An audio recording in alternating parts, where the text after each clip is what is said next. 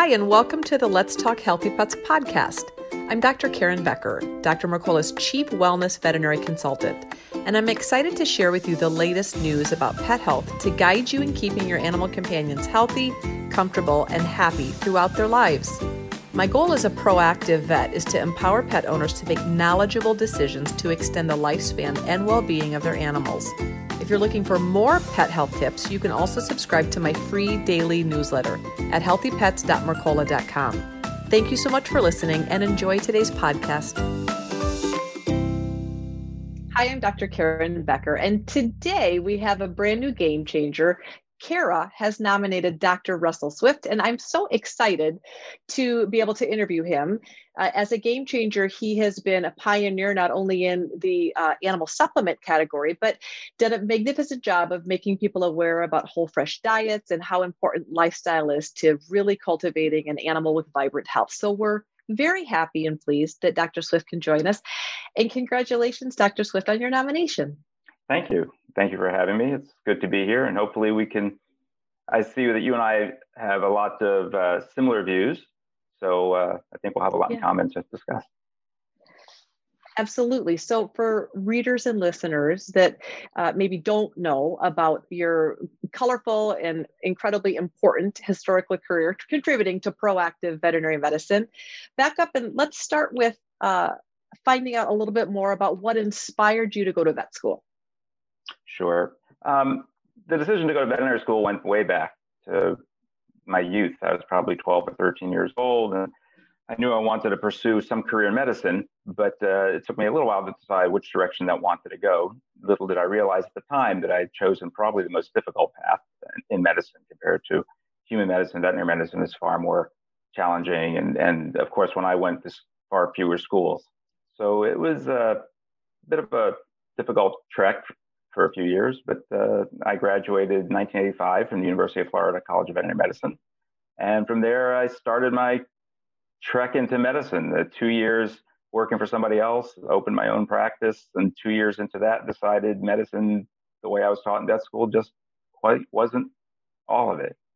So about four or five years after veterinary school, the journey began into other areas, particularly homeopathy and nutrition. Yeah. And so when you it, it when I interview my colleagues that have pursued training beyond vet school, most of them, including myself, it, it was a blend of feeling like we didn't know enough to fix the cases that were coming in, but also I think vet school provided fantastic training for acute, you know, for for trauma medicine, fantastic, but it didn't really give us any tools to prevent disease from occurring and i felt like this is just a, a big a big hole. So you go and try and find other modalities to help with that. Did you find yourself did you have an introduction to holistic medicine prior to veterinary school or was your introduction frustration being a doctor that didn't have enough tools in his toolbox? It was definitely after veterinary school i was having some of my own health issues and so i began to explore other options and avenues, um, particularly nutrition. And uh, from there, I remember one of the, I went to a veterinary conference, and one of the veterinarians speaking was a holistic veterinarian from the Midwest. And I remember that he was discussing using some of the alternatives, homeopathy and nutritional things, hydrogen peroxide, various alternatives in um, some of the pig farms that he had been working on. And I remember thinking at the moment that probably most people who raise animals for food aren't really ideologically motivated. They're bottom line motivated. So they want to see mm-hmm. results. If they see results, then that's something they, they're going to pursue. And they don't particularly care whether that's the mainstream thing or not. But they're also not necessarily going to do something that's not working. And it really made me pause and think about the fact that if this veterinarian was treating food animals successfully, that there must be more to the practical application of these modalities, that they're not just witchcraft and um, hocus pocus. I mean, I had been called all sorts of things in, in my career when I started leaving the mainstream and, and working more at nutrition. And of course, I found that when I did some of the nutritional things that I was told in veterinary school wouldn't work, the patients were getting better. So I started using digestive enzymes in my practice and saw, um, besides digestive problems improve, I saw skin problems improve and overall health in general. And that's what started leading me on the path of enzymes, raw foods. I spoke to a lot of the people who had done early research in digestive enzyme use in humans.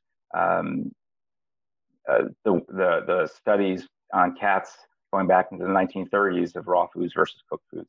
So I really did take not just a uh, leap of faith. I, I, really studied a lot of what was going on in the in the industry, what vets were taught about nutrition, the fact that the veterinary schools were teaching nutrition by veterinarians who worked for pet food companies. And the one week class we had nutrition just basically taught you how to prescribe prescription diets. It wasn't really a whole lot in, in understanding nutrition. And as I forged ahead on that path, I started learning a whole lot more than than uh, than I've been taught. And from there, homeopathy became something that I had a specific interest in for quite a number of years and still use occasionally. But nutrition, you, you can't fix something that's not fed right. So I always focus on feeding them right first, and then if things don't improve, I look for other remedies to add to that protocol to that program. Yeah, and what you're saying just seems like such common sense, and yet we weren't taught taught that in at least I was not taught that at Iowa State. No. You know, start with start with food and see what doesn't resolve. And it just seems so logical and yet not necessarily what veterinarians do. So supplement digestive enzyme supplements and probiotics were not available at that time. I'm sure that you were kind of taking human research, human products, retrofitting right. them for animals. And you probably saw that that was okay, but not ideal and so can you walk us through how you ended up going from veterinarian to veterinary formulator well again um, so the one product that was on the market i didn't find satisfactory so i just felt and since i was getting out of practice and quite honestly uh, after i guess that would have been about 2000 i'm sorry wrong century about 1991 92 um, i was i had actually thought i was retiring from practice Mm-hmm. I was mm-hmm. I had not been able to generate any significant amount of traffic at my practice doing an integrative or more holistic approach. And South Florida, which is where I've been since 1965, is was not the forefront of, of integrative medicine at that point. So I decided I needed to go on to other things, and formulating nutritional supplements seemed to to fit the, uh, my interest at the time. So I started with something that I saw was working, and again, I spoke to many of the experts who were doing research on digestive enzymes, what types of enzymes, why, what the advantage of using, say, papain or bromelain is, or disadvantages versus other types of enzymes, the pHs at which they're active, the temperatures at which they're active, and trying to formulate something taking animal physiology into account and, and what dogs' foods were being made of. And at the time, I wasn't a big fan of commercial foods, but that's what was out there and I knew a lot of people would be feeding them. So I try to create an enzyme formula in terms of the amount of enzymes for fat, protein, carbohydrates, et cetera, that would would be appropriate for a pet uh, a pet food diet. And again, then I did a formula with the pancreatic enzymes added in, and the main reason was people were finding if they use pure pancreatic enzymes, those products are extremely expensive. And I found that by combining the plant enzymes with the pancreatic enzymes, we could save them a lot of money and still really reduce the amount of, of expense uh, on the pancreatic enzymes uh, that they would have to add additional. So they were saving a lot of money and getting, getting good results. The probiotics were something that to this day, I, I think with all the research that's gone on in probiotics in both humans and animals, there really is no set answer yet as to which ones are best in what situation. I, I think probiotics and the, the microbiome structure is, is, just in its infancy in its understanding. Uh, I think that it's going to be a few years before we start treating in humans and animals diseases with probiotics and, and knowing that if an animal or a person has this condition, they should be getting these particular strains. I think that even the wrong strains we may find aggravate diseases. Uh, and I do believe that some of the strains that are that we know are important aren't even available yet as supplements. So that, that whole field is really still in its infancy. So we kind of picked strains of probiotics that were fairly universal and again, we're not weren't looking to necessarily reshape an animal's entire microbiome with one supplement.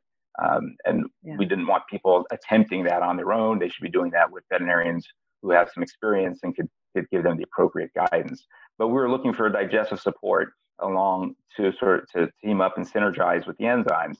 And I've always believed that it's it's not what you feed, it's what the animal absorbs that's important. So you could be feeding the best food, but if you have a dog that's genetically not a great digester, like most German Shepherds and German Shepherd mixes, then you really need to support that. And and if you're feeding processed foods, as you've said on many of your videos, you've taken all the enzymes out anyway, and you need to at least put yeah. them back in. So that was where you I started, have, and from there explored other areas.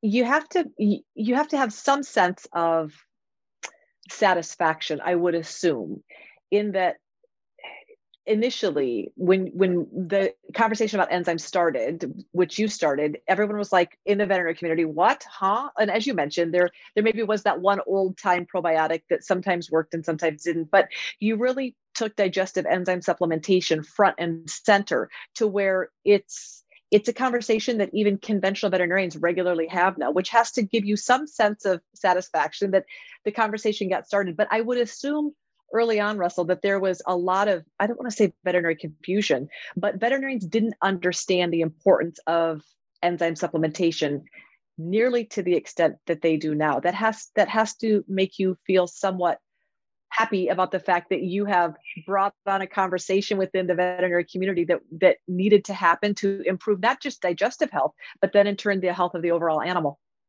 Sure. I mean, probably the, the first kind of controversial area I got involved in is I wrote an article in late 1990s on um, probably actually early mid 1990s, 96 on grain food, grain free feeding, and asking why even the holistic vets were recommending diets, homemade foods that had grains in them. And I didn't attend the holistic veterinary conference that year, but I was told by a colleague that it became quite a topic of conversation, and people were really quite some very disturbed that I had, had even suggested such a thing. And then, of course, a few years later, grain free became the, the catchphrase. And, and obviously now all the companies have gone to these grain free foods and they've unfortunately substituted maybe worse ingredients than potatoes and sweet potatoes and all these carbohydrates. But that it is interesting feeling to walk into a pet store, see all these grain free foods, and realize that when I wrote that article in 1996 or seven, I couldn't really predict where that would go. And again, a lot of my vet, the holistic veterinary uh, world was not uh, quite ready for that yet. But it did. Uh, a lot of these things finally did take hold, and and I've been told by veterinarians who who are doing acupuncture now or or other alternatives that it was because they heard me speak at some group and that it really changed their mind about a lot of different things and yeah. at least opened their mind to investigate. So that it is very satisfying to know that that there are a lot of vets out there today doing things that that we pioneered you know, back 25, 30 years ago and were considered yeah. quacks for doing. And now, of course, you know, the University of Florida Veterinary School has an acupuncture Chinese medicine professor. So uh, those yeah. things I never would have anticipated back then. Yeah.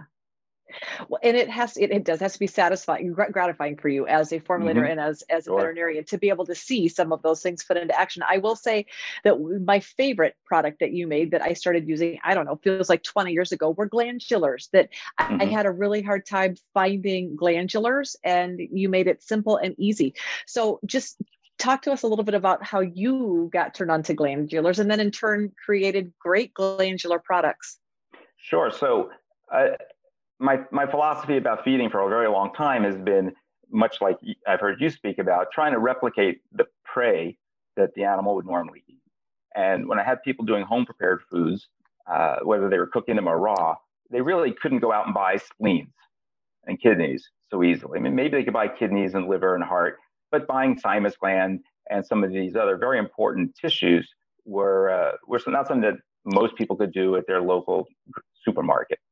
Um, so I understood from research that's been done the importance of these these glands. They've shown that, for instance, they had shown that people who took thymus supplements, those tissue, those proteins went right to their own thymus and improved their thymus function. We had an, some background that sh- showed that eating glands helps the matching organ in the body. But again, people weren't going to be able to get those in any way realistically um, in in the commercial market. So I probably was the first one to actually take the glandular concept and, and put it out for veterinarians. And I did think that we needed something that was fairly easy to apply because at the time it was it was not something that most people were very familiar with. And if something says it's for kidney support, anybody can use that. So we put out uh, originally there were the four there was four formulas, one for just a general sort of multi-glandular, and then one for extra kidney support, one for extra um, immune support, one for extra endocrine support. And uh, those are still pretty popular items. And uh, I think after that, we did see some of the large glandular manufacturers move into that space and start putting out the human the human companies start putting out their own pet line. And of course, now there are yeah. quite a, number of products you can buy uh, for pets that are that are glandular. So um, I do feel uh, some satisfaction that we're able to introduce that whole that whole idea into the, pet nutrition world and provide another non-toxic and and, and healthful formula uh, formulations for supporting health and wellness rather than always just trying to play catch up and treat some symptoms. Yeah, and I tell you, that was uh, in my exotic practice. Your your glandular for endocrine disease pertaining to ferrets, life changing, uh, life saving first of all, but life changing. You know, it, ferrets with adrenal disease actually had a fighting chance using a glandular formula, and that was kind of my first introduction to how so many species that we are denying whole foods. All, all, animals are suffering because they're not eating biologically appropriate foods. For me it was front and center ferrets and my gosh you produce some fantastic products that really help fill in the blank. So i love that out of your desperation seeing your own patients needing these products you didn't just do them for yourself. You you made them available to other veterinarians which has been a continued blessing in our profession. When you get up in the morning russell what do you love most about what you do? Well, I think that in an individual situation, what I what I really find the most satisfying, and, and you, I'm sure you can relate, when you when you're t- when you're talking to pet owners, it's really a, an educational process, and there's nothing quite so gratifying is that aha moment that you have, and you're talking to them, you're explaining to them why you don't recommend dry foods, why you recommend feeding a biologically appropriate diet, how dogs today are genetically not different than wolves in, in the in except in the most minor senses, and trying to feed them uh, diets that are high in moisture. Uh, uh I was talking about that I don't know probably 10 years ago now about how dry foods are causing chronic dehydration. You explain these things to owners, and there's the moment where they just sort of look at you and say, wow, how come my vet never told me any of this? That makes perfect sense. That to me is really the when what I what I focus on, what I practice for. Because at that point, I know I've made a sea change. And at that point, they're going to now start really taking seriously the idea of feeding their pets better and of, of maybe even going to a, a, a, raw food diet, a biologically appropriate raw food diet. Uh, these are the sorts of things that that make it worthwhile doing. A lot of times people listen, nod their head, and you know you haven't really made a change. But every so often you get that one person where you just you just see it happen, and they just you just change not only their life, then they'll call you years later and say you changed my life because I started changing my diet as a result, and and my pet lived for years uh, longer than anyone ever expected, and then I changed my, my diet, and you've had this huge impact on me, my family, my not just my pets. That's that's unfortunately not something I can say happens every day, but that's that's those are the real highlights. Yeah. And that's also, I think, as practitioners, that's what feeds our souls enough to to keep doing it because we know that there are more of those opportunities available. Yeah. Right. Russell, if there's one thing you would want the world to know, you've had a really diversified um, significant contribution to veterinary medicine with the amazing formulas that you've created. Um, I, I, hope that you feel a great sense of gratitude towards your from your fellow colleagues, including myself, for all that you've contributed. But if you would want the world to know one thing about um, about what you know so far in life, what would it be? Don't don't wait to get sick. Don't wait for your pet to get sick. Act proactively. Understand how your pet functions, what your pet needs, and and and meet those needs now. Don't wait till uh, the, the problems start. I see this all the time where people say to me, well, you know, the the uh, the heart murmur is not that bad now, so you know, I'll yeah. I'll wait I'll wait till next year. Or um, yeah, she's gained a little bit of weight, but uh, you know, why should I t- worry about the being overweight now? It's not that bad. And that kind of attitude, I do find uh, uh, where we need to focus more. Where people say, you know, something you say my dog's two pounds overweight. Why I don't want him to get 10, 10 pounds overweight, so I'm going to work on that now. I'm going to work on changing the diet, even though my dog has no real symptoms. I'm going to go ahead and deal with those things now. So I think really under, I would say that it's important that everyone take a, a proactive approach to keeping their pets well nourished and and emotionally uh, in, in a positive environment and provide them with the the best quality of life. And i think from that you'll get a longer quantity of life. I can't prove it but that's my impression over many years is that pets do live longer and they live healthier and they live happier.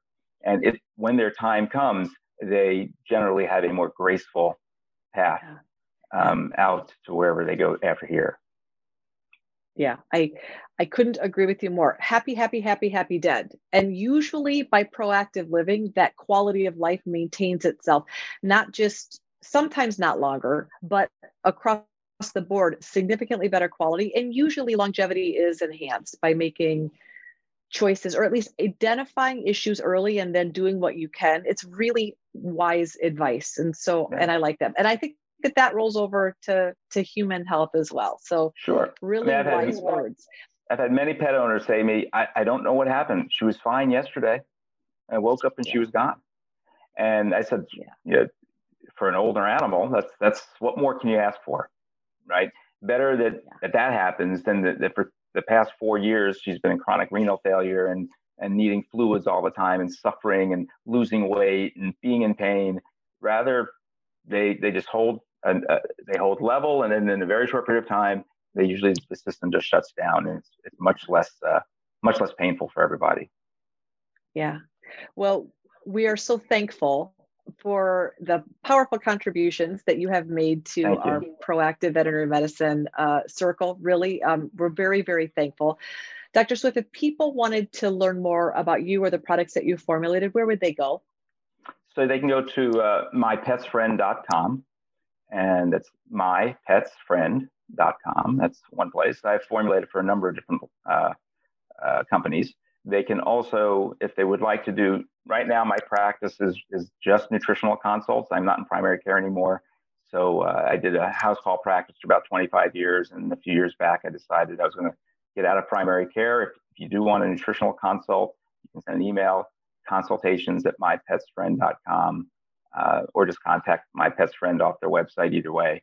And we can set up a, a, brief nutritional consultation and give you some guidance as to what supplements may be best for your pet to support them and him or her in, in, in the current situation. And, and again, be proactive um, in, in, trying to prevent any future uh, age related ailments. I think many of them can be prevented if we just got on them early. And I want to thank you, of course, so, for everything you do and, and, and the information you're putting out there is is, is helping millions of pets. And you know, I never would have, I don't have that kind of reach. So I'm glad you do. Well, well, and it is really, this is, thank you for the support. Um, I, I am incredibly thankful that I get to connect with my colleagues that are doing amazing things. Uh, and we're able to enhance the circle of knowledge by these modern day technologies that allow us to communicate with one another. I'm also very appreciative of Kara, who nominated you for a Game Changer Award. So we appreciate all of your contributions to veterinary medicine, Dr. Swift, and congratulations on your nomination. Thank you. And thank you to Kara as well. I've known her for many years, and we met uh, over one of her cats and helping one of awesome. her cats. So, awesome. all right. Thank you very much.